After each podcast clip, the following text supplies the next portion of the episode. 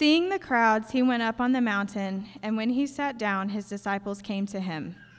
And he opened his mouth and taught them, saying, Blessed are the poor in spirit, for theirs is the kingdom of heaven. Blessed are those who mourn, for they shall be comforted. Blessed are the meek, for they shall inherit the earth. Blessed are those who hunger and thirst for righteousness, for they shall be satisfied. Blessed are the merciful, for they shall receive mercy. Blessed are the pure in heart, for they shall see God. Blessed are the peacemakers, for they shall be called sons of God. Blessed are those who are persecuted for righteousness' sake, for theirs is the kingdom of heaven. Blessed are you when others revile you and persecute you and utter all kinds of evil against you falsely on my account. Rejoice and be glad, for your reward is great in heaven, for so they persecuted the prophets who were before you. This is the word of the Lord. Thank you, Kelly.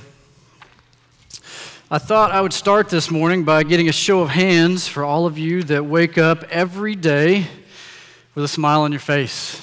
Sunshine and roses just in your mind.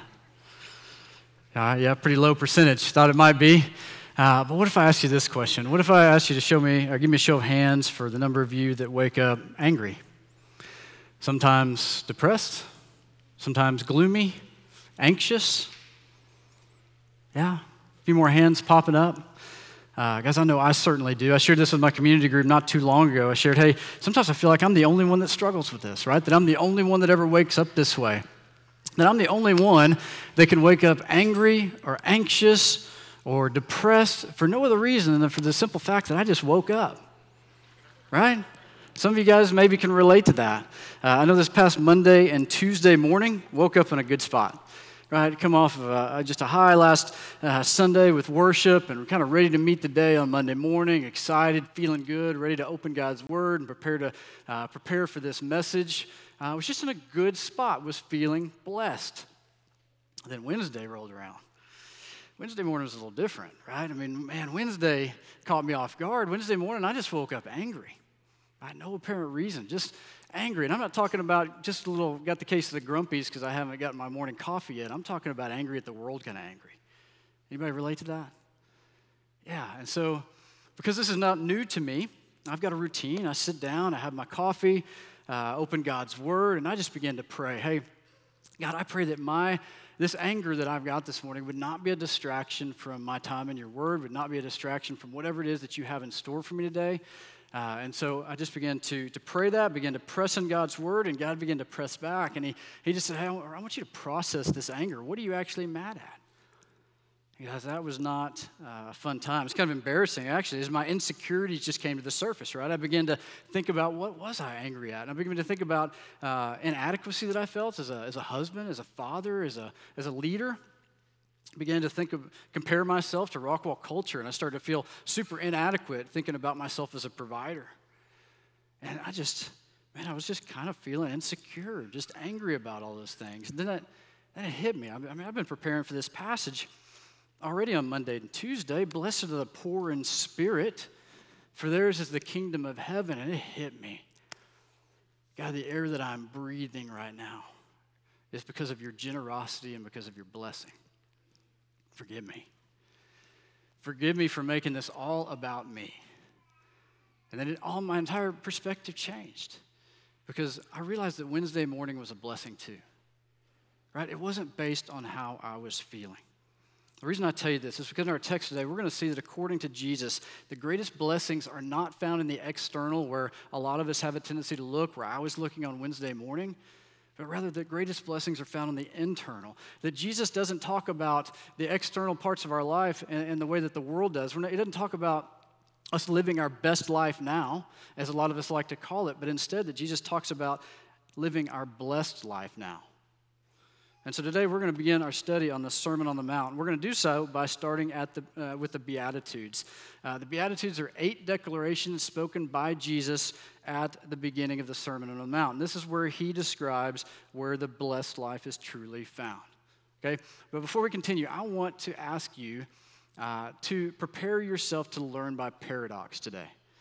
And if you don't know what I mean, a paradox is a statement that seems to say two opposite things, but yet both are true.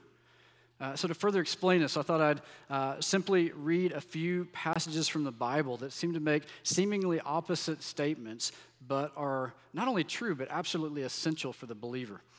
For example, the Bible says to the believer, if you want to be first, you must first be last. If you desire wisdom, you must first become a fool. If you want to gain life, you need to first lose it. If you want to become rich, you must first become poor. In the same vein, I thought I'd read to you just a snippet of a Puritan prayer from a book that I have grown to love dearly called The Valley of Vision. I've talked about this numerous times over the years. This book was given to me by one of you guys when we first planted the church, and it truly has been a blessing to use that word in my life.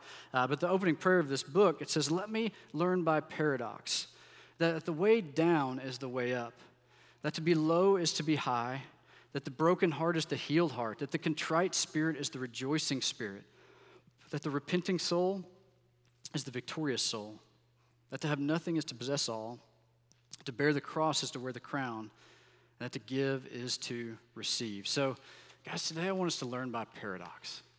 Okay, and so the plan for today is we're going to take a look at the first two Beatitudes, and we're going to look at some application. We're going to look at our need to recognize our spiritual poverty. We're going to look at our need to respond with godly sorrow. And for application, we're going to look at the need to receive these truths and then report them to others. Okay? So for some context, the timeline of our text is found shortly after Jesus was baptized and began his ministry. Since then, Jesus has been tempted in the desert. He's chosen some disciples, and now he's beginning to teach them, to disciple them. And so you might also keep in mind that these disciples, they don't know what we know yet about the cross, just considering the timeline. And to set up some additional context, I just wanted to quickly look at Matthew chapter 5, verse 1. "So seeing the crowds, he," meaning Jesus, "went up on the mountain. And when he sat down, his disciples came to him." So in this very first verse, we get some context. Matthew tells us some super helpful information about the audience. If you'll notice, he said, "Seeing the crowds, he went up on the mountain." So who do we know are present? Crowds. A lot of people are present, right? But then who does the text say that Jesus began to teach? His disciples. They're the ones that came to him. Guys, this is tremendously valuable information because as we identify Jesus' disciples as his audience, we identify who this sermon is directed to. Okay? Jesus is teaching his disciples, those who are already following him, but he has the crowds in mind as well. So you might keep in mind what Martin Luther once said of this passage, that Christ is saying nothing in this sermon about how we become Christians, but only about the works and fruit that no one can do unless they are Christians. Makes sense? Got a little context behind us. Understanding that, Matthew now tells us that the same God who spoke life into creation begins to open his mouth and speak life into his people. The text tells us that on this mountainside, he sat down and he began to teach. That's the way rabbis taught back then. They would sit and their disciples would sit at their feet. So he's on this mountainside, opening his mouth, beginning to bless his people. So under the theme of the kingdom of heaven, Jesus begins his sermon by pronouncing the conditional idea of, once again, not living your best life now, but instead living your blessed life now. Okay, and he tells his disciples, and guys, he also tells us, those of us that are believing and trusting in him today, how we can find this as well. So let's look at what he says in verse 3. "Blessed are the poor in spirit, for theirs is the kingdom of heaven." Guys, we toss around this term blessed a lot, right? Blessed, blessed. We pray that God would bless our family. We thank God for our many blessings. We pray that God would bless our ministries. When someone sneezes, we say, "Bless you," right? But what does this even mean? What does it mean to be blessed? If you do a social media search, and you can find some interesting things, right? Just put in the hashtag blessed, and all kinds of stuff will come up. College scholarship, hashtag blessed. Unexpected raise, hashtag blessed. Great family, great vacation, hashtag blessed. But guys, the actual word that Jesus uses here for blessed, it has a much deeper meaning than any of those things, any of those external things. I'm going to get a little nerdy on you for a minute, but this word, it comes from the Greek word makarios. It means blessed, it means happy, it means fortunate, but it's a word that goes far deeper than that. It's so much deeper than a superficial happiness. And in this context, Jesus uses this word to state a spiritual well-being, a deep joy of the soul. Okay, it's like a spiritual prosperity. To go one level deeper, it's not even an action. It's a state of being. To go one level deeper, it's not even that. It's the core of our identity. That's how deep this word runs. But what we quickly find is that Jesus follows this word with descriptions of blessed or blessed that I don't think any of us would find on social media with #blessed. Okay, if you just look at a quick list of the Beatitudes, you see poor in spirit, those who mourn, the meek, those who hunger and thirst for righteousness, the merciful, the pure in heart, the peacemakers, those who are persecuted. You guys see any of those on that list that have anything to do with the external? No. And so once again, we need to learn by paradox. We need to learn that to receive God's blessing, we must first recognize our spiritual poverty. Okay? Now, just to be clear, although there are certainly some direct correlations to economics here, to be poor in spirit in this passage does not mean economic poverty. Okay, it does not mean that. It also does not mean that we have no spiritual backbone or a backbone at all. God bless you. It means those that are spiritually bankrupt. Those that are spiritually bankrupt. Those who recognize their complete dependency on God. Guys, I really want to hammer this point for a minute because I'm just going to say something. Guys, we live in Rockwall, Texas, one of the wealthiest places in the world. And although this term, poor in spirit, does not mean economic poverty, there's some direct correlations. And this idea of being poor in spirit can be a really hard thing for those of us living in Rockwall, Texas to grasp. Those of us in this culture that have such a hard time admitting need. Admitting that we're dependent on anybody because we're so self-reliant and self-sufficient and sufficiently wealthy. So let me hammer this point. Those who are poor in spirit, guys, they recognize that apart from God, they are lost, they are hopeless, and they are helpless. That no matter one's education, no matter one's wealth, no matter one's social status, no matter one's accomplishments, no matter one's biblical knowledge, apart from the saving grace of Jesus Christ, every single person in this room is poor in spirit, is bankrupt. It's a pretty heavy idea, I know. How many of you guys have ever heard the argument that Christianity is a crutch? Maybe you've had that thought yourself, that Christianity is a crutch for those that can't make it on their own, right? It's for the weak. Anybody ever heard that? Yeah, some of you. It's an argument that's often generated by an atheist culture, right? They would claim that due to their intellectualism, they have no need for such a crutch as Jesus. And I think because of this, sometimes it trickles into our culture that Christians are often characterized as those that are weak, that are naive, that they need some sort of a crutch just to get them through life. And so that's why they cling to this thing called faith. Guys, Christianity is actually not a crutch, right? We don't need just a little support from a crutch, right? We need to realize that apart from Christ, we're completely paralyzed and we need a Savior.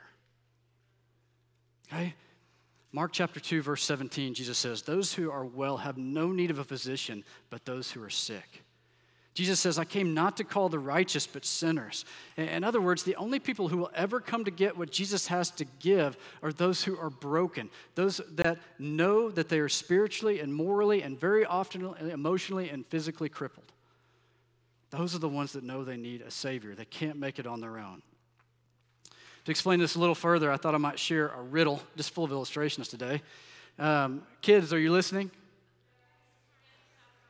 Oh, yeah, it's usually Pastor. Okay, retraining you guys. So the reason I asked if you're listening is because statistically, 80% of kids get the answer to this riddle before adults do. So just going to toss this out here and see if you guys can get this. I'll put it on the screen. What is greater than God, more evil than the devil? The poor have it. The rich don't need it, and if you eat it, you'll die. Any kids know?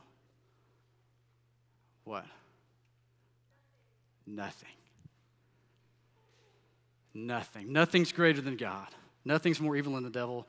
The poor have nothing, the rich need nothing, and if we eat nothing, we will die. Guys, the answer to the riddle is nothing. Nothing is greater than God. Being poor in spirit means that we recognize this. Being poor in spirit recognizes our complete dependency on Him. Guys, listen to me. Apart from Christ, the Bible says that we are sinners under the holy wrath of God. Apart from Christ, the Bible says that we deserve nothing but the judgment of God. Apart from Christ, the Bible says that we have nothing to offer with which to earn the kingdom of God. To be poor in spirit recognizes this, recognizes that nothing is greater than God. John Calvin said it this way: only he who is reduced to nothing in himself and relies on the mercy of God is poor in spirit. And so beginning at the beginning of his Sermon on the Mount, Jesus says that only those who recognize this will the kingdom of God be given. For God's kingdom is a gift, guys. It's absolutely undeserved, and it's absolutely free. I want you to remember, it was not the Pharisees, those who were the spiritual elite, those who thought they were cleaned up and nice on the outside, who received the kingdom of heaven. But who was it? And it was often the rejects of human society.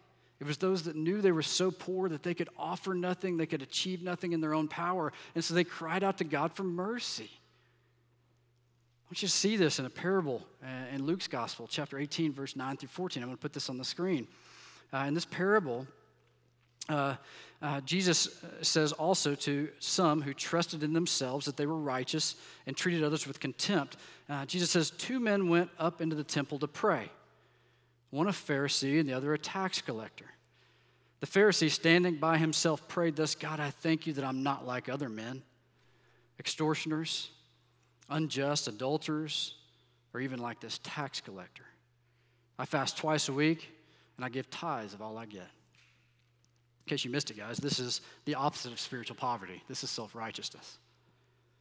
But the tax collector, standing far off, look at what he does. Jesus says he would not even lift up his eyes to heaven. He beat his breast, and he said, God, be merciful to me as a sinner. I tell you, this man went down to his house justified rather than the other. For everyone who exalts himself will be humbled, but the one who humbles himself will be exalted. That's what it looks like to be poor in spirit. This is the guy who receives God's blessing. So guys, maybe we learn by paradox that the kingdom of heaven is given to those who are low, that are humble, that are broken. And let us also be warned that the opposite's true, right? That if any of us think otherwise, that we are just like the self-righteous Pharisees. So do you recognize that nothing is greater than God? You recognize that.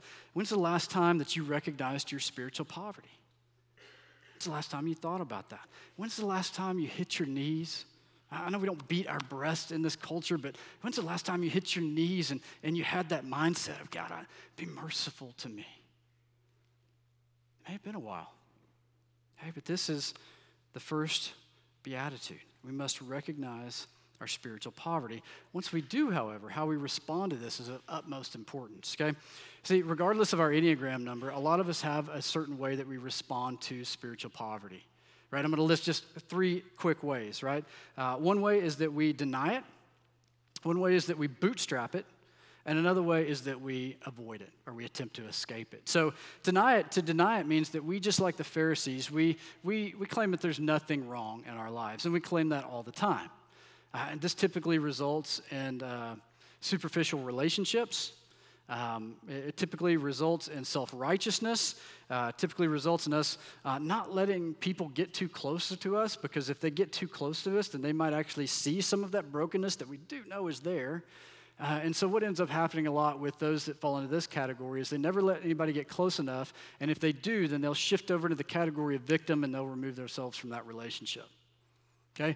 Another way that we typically respond to spiritual poverty is bootstrap it. To bootstrap it means that we admit our spiritual poverty, but we try to change by our own efforts and power. This often results in us trying to be a better version of ourselves, which is not entirely wrong, but unless we admit the spiritual poverty and the sin within us is the problem, then what happens is that we don't end up being a better version of ourselves. We end up being a worse version of ourselves. And we end up covered up in anxiety and covered up with exhaustion because we're trying to fix ourselves in our own power. And the other way we try to deal with spiritual poverty a lot is to avoid it. When we try to avoid it, guys, we usually try to escape it with drink or drug or activity or our screens open all the time, whatever we can do to escape it. This is kind of self-explanatory, but you know exactly what this one looks like. Maybe for you it is drug or drink. Maybe it's another form of escape. But the bottom line is that whatever you're using to escape it, it's always a temporary fix. Okay, but Jesus says there's a better way. There's a better way. See, all those that I just listed, they question the goodness of God, don't they? They're all man-centered, aren't they? Right? They're all crutches. Jesus says there's a better way. The truth is, Jesus never offered us a crutch. Right? He knew that we needed way more than that, so he offered us a cross. Being poor in spirit, it's not a call to be a better person with a better self-esteem. Being poor in spirit is a call to recognize our spiritual poverty and to respond with a complete dependency on God. Right? And so the second condition of spiritual blessing quickly follows. It's to respond with godly sorrow. To respond with godly sorrow. See, it's one thing to be spiritually poor and acknowledge it, but it's another thing to mourn it. To find God's blessing, we must respond with godly sorrow. Matthew chapter 5, verse 4, Jesus says it this way, "Blessed are those who mourn, for they shall be comforted." Mourn and sorrow, same word. I'm going to get nerdy with you a minute again, but there are 9 different words in the New Testament in the Greek that describe the word mourning, right? It's the same word for sorrow. It's the same word for grief. It's the same word for sadness. But the one that Jesus uses here is the strongest. Okay, this word for mourning, this word for sorrow, it represents the deepest, most heartfelt grief possible.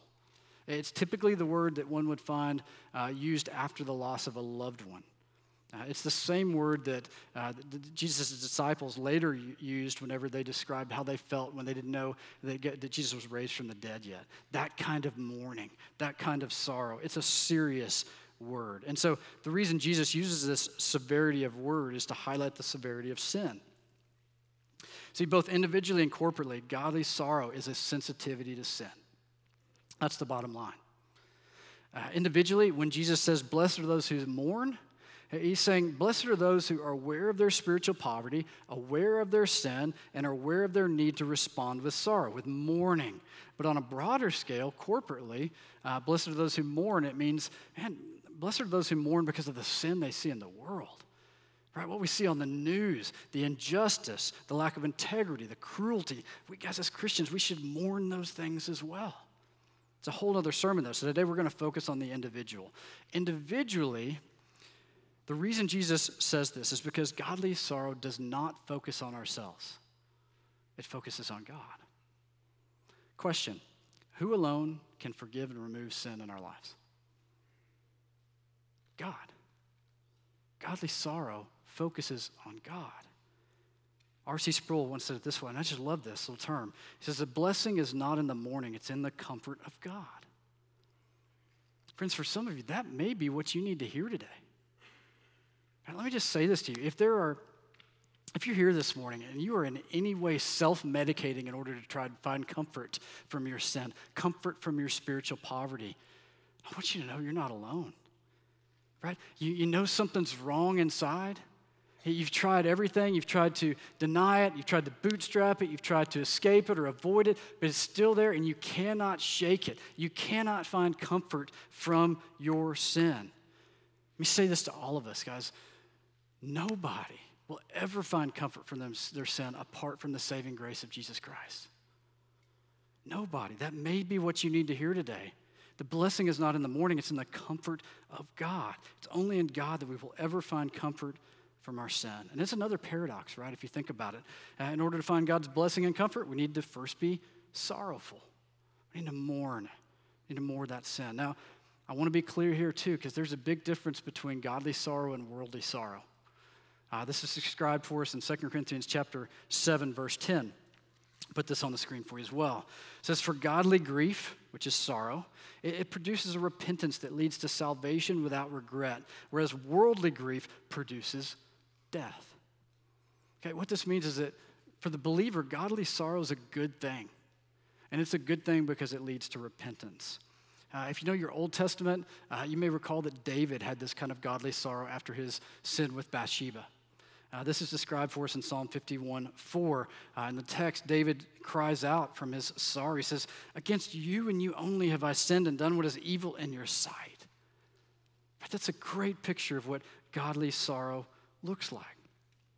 In fact, one of the marks of a true believer is that the believer recognizes their sin, they confess their sin, and they repent of their sin. Let me just say it another way. The mark of a true believer is not sinlessness, but a growing awareness of sin. In fact, it can be telling, right?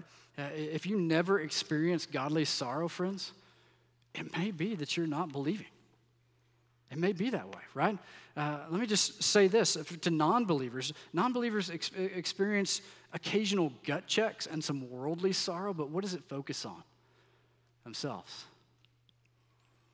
Believers experience godly sorrow, which focuses on Christ. Right? Prior to trusting in Christ, their sinful nature is unopposed, and we don't have this. This explains why so many of you might remember that before you were Christians, you didn't have this. You didn't experience this kind of godly sorrow. Maybe for some of you, it explains why you don't experience it now. All right? I mean, if you haven't trusted Christ, you do what you want. I know I did, right? Prior to trusting Christ, other than some worldly sorrow from time to time, a fear of getting caught, honestly, I never experienced godly sorrow. I never did.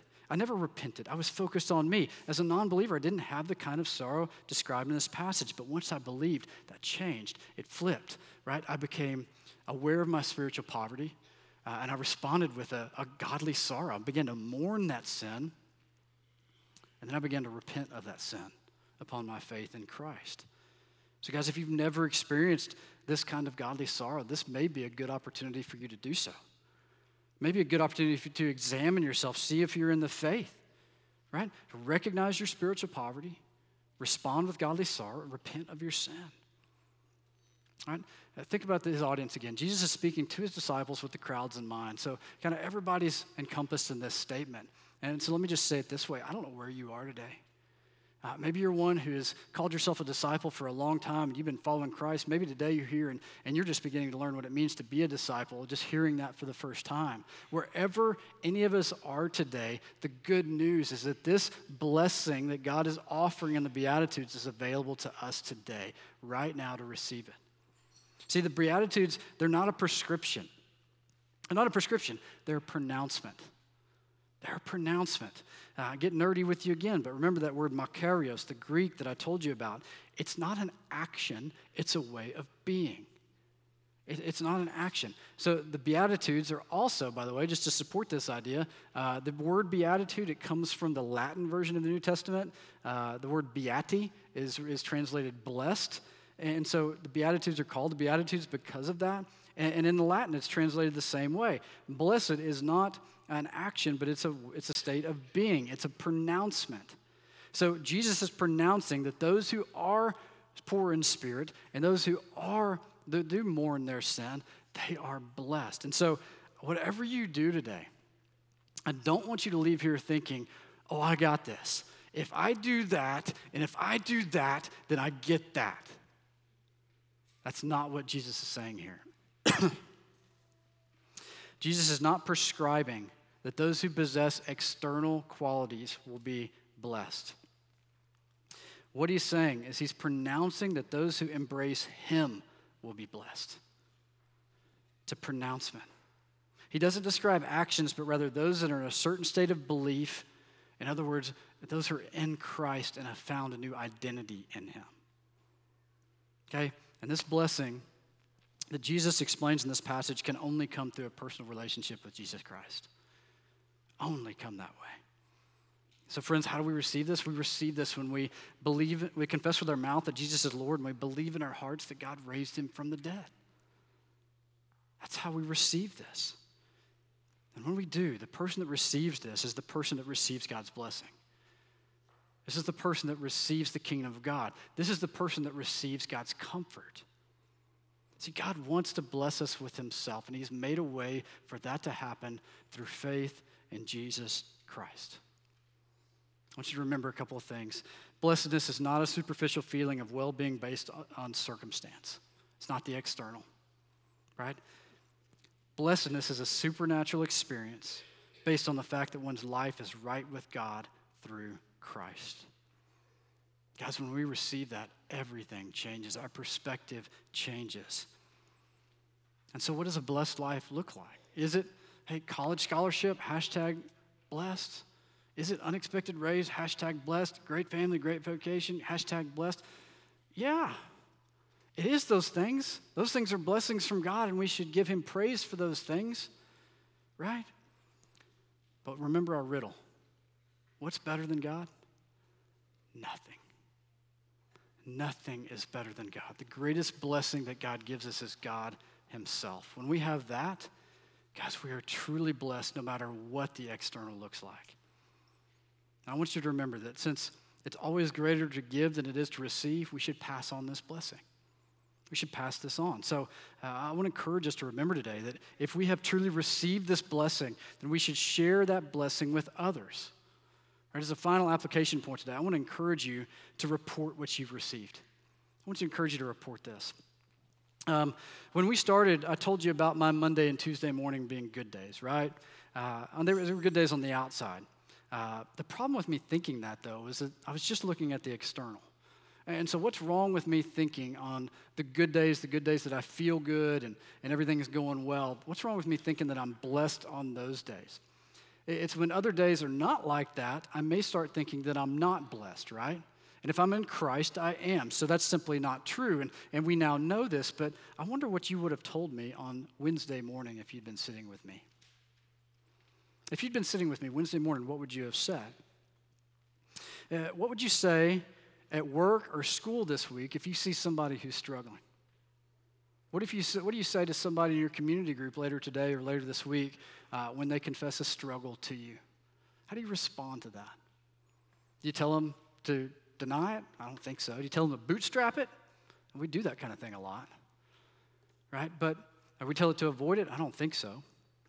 But what do you tell them, right? Do you tell them to do those things, or do you offer them hope? Do you offer them hope in Jesus Christ? Guys, as I was thinking about what to leave you with today, I thought about how this connects to last week's passage so well, that we should be fishers of men. And I thought about, man, what a great evangelistic tool these first two Beatitudes can be if we see them in this way, right? I mean, so many times I hear people say, hey, Ryan, I don't know how to share the gospel. I don't know how to share hope with others. Is there some sort of a formula that we can use? Yeah, probably is, but think about the Beatitudes in this way, right? I mean, everybody wants to be blessed, right? We want to be blessed in our relationships, in our businesses, in our life, in our marriages. We want to be blessed in life and death and eternity. I mean, this is a world where everyone's usually talking about being blessed, but they're talking about it in an external way, right? Living our best life now. They're not talking about it in the way that Jesus is talking about it, living our blessed life now. So but if you share with them hope in Jesus Christ, it might just change their entire perspective. If you share with them where the blessed life can be found, it might just change their view, right? I mean, if you'd been sitting with me Wednesday morning, or if you're sitting with somebody at school or work or community group later this week, I want you to think about how to share this hope by using these first two Beatitudes in the story of your life, right? How to share this with somebody else. Think about this. Can you not share your testimony of how you recognized your spiritual poverty, of how you responded with godly sorrow, about how you received the gospel of Jesus Christ, about how you receive comfort from him in that now and for eternity? Can you not share your story in that way? I think it's a great recipe for us to report what we received. And if you think about it, guys, this is why I actually shared my struggle with you Wednesday morning. If you think about it, that's what I've done with you this morning, is I've shared a way that I was struggling on Wednesday morning, the things that I was thinking about, the external. I shared with you the hope that I found in God's word, the reminder of who I am in Christ, the reminder of my sin, the reminder of the freedom and comfort that I found in Christ. And I've done that just by sharing with you this morning. And I did that just to show you that it can be possible for you as well. One of the things that I love here about my work at Crosspoint is I get to meet with so many of you. I was sharing that with our membership class this morning. But my role here at Crosspoint encompasses a lot. But I'm full-time here. Kai and Lance, you guys know them as well, my two co-pastors. I don't know if you know this or not, but those guys work full-time with a ministry called I Go Global. That's their full-time job. And then they work here part-time on our preaching team and alongside me as co-elders providing oversight for this church body. It really is a blessing to use that word. But one of the biggest blessings it is to me is it keeps me off the rotation, preaching rotation as often, which allows me a lot more time to spend time with you. I get to hear a lot of your stories. And once I started thinking about it, I'm like, these are the stories that I hear from you. When I sit down with you and I go, hey, share your story with me, a lot of times you guys will. And you'll start, whether you know it or not, by sharing a time that you recognized your spiritual poverty, responded to with godly sorrow, and received the gospel of Jesus Christ.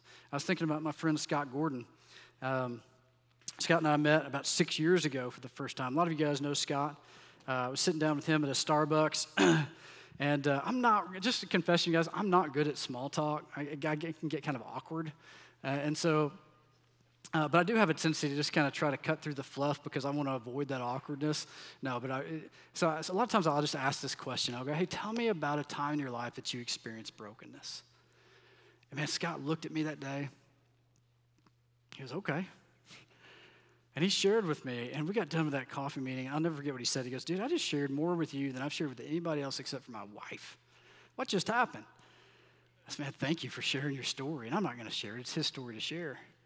But I shared this point of the story with you because what I've seen happen in Scott and his family's life over the past 6 years is the more comfortable he's gotten sharing that story, the more blessing I've seen be on his life and his family's life. You even heard him and his wife Miranda a couple of years ago share their story from the stage in front of you on a Sunday morning, right? Complete vulnerability. If you weren't here for that, it's on our website. I encourage you to go grab that testimony. There's a few others on there as well.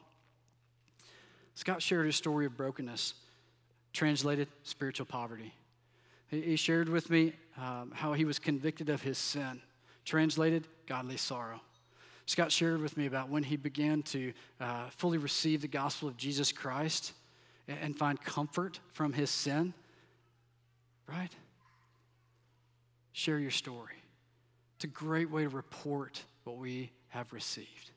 I hope that encourages you this morning. I know a lot of you guys have been blessed by hearing Scott and Miranda's story, so maybe God's pressing you to share yours in this way as well, right? Just maybe. Now, I say this with all seriousness, but it's our hope that this series in the Beatitudes truly blesses you, right? And so we just said, heads of staff, what can we do to really help equip our people? And we go, hey, this is not some technical equipping device. This is a bookmark. But you received these on the way in. If you didn't, you can certainly get one on the way out. But what we've done, our staff put this together. We listed the Beatitudes on this bookmark for you. You can tuck it in your Bible. You can keep it with you. But kind of here's a challenge for you. It's to memorize these Beatitudes over the next 6 weeks. Right? We took on the first two today. We've got 6 more weeks in the Beatitudes. I want to challenge you to memorize them. Memorize them not just yourself, but with your family, maybe your community group. Right? If this is where God's blessing is found, the blessed life now, guys, shouldn't we store that up in our hearts? And I hope this is a blessing to you. Let me pray. God, we thank you for today. God, we just ask that you would be with us as we walk this week. You would help us to focus not on the external, but God, on you, understanding that you are the greatest blessing that there is. God, help us not to conform to the patterns of this world and look to those external things. But God, let us learn by paradox. The way down is the way up, that to be low is to be high, the broken heart is the healed heart, that the contrite spirit is the rejoicing spirit, that the repenting soul is the victorious soul, that to have nothing is to possess all, that to bear the cross is to wear the crown, and that to give is to receive. I pray this in Jesus' name. Amen.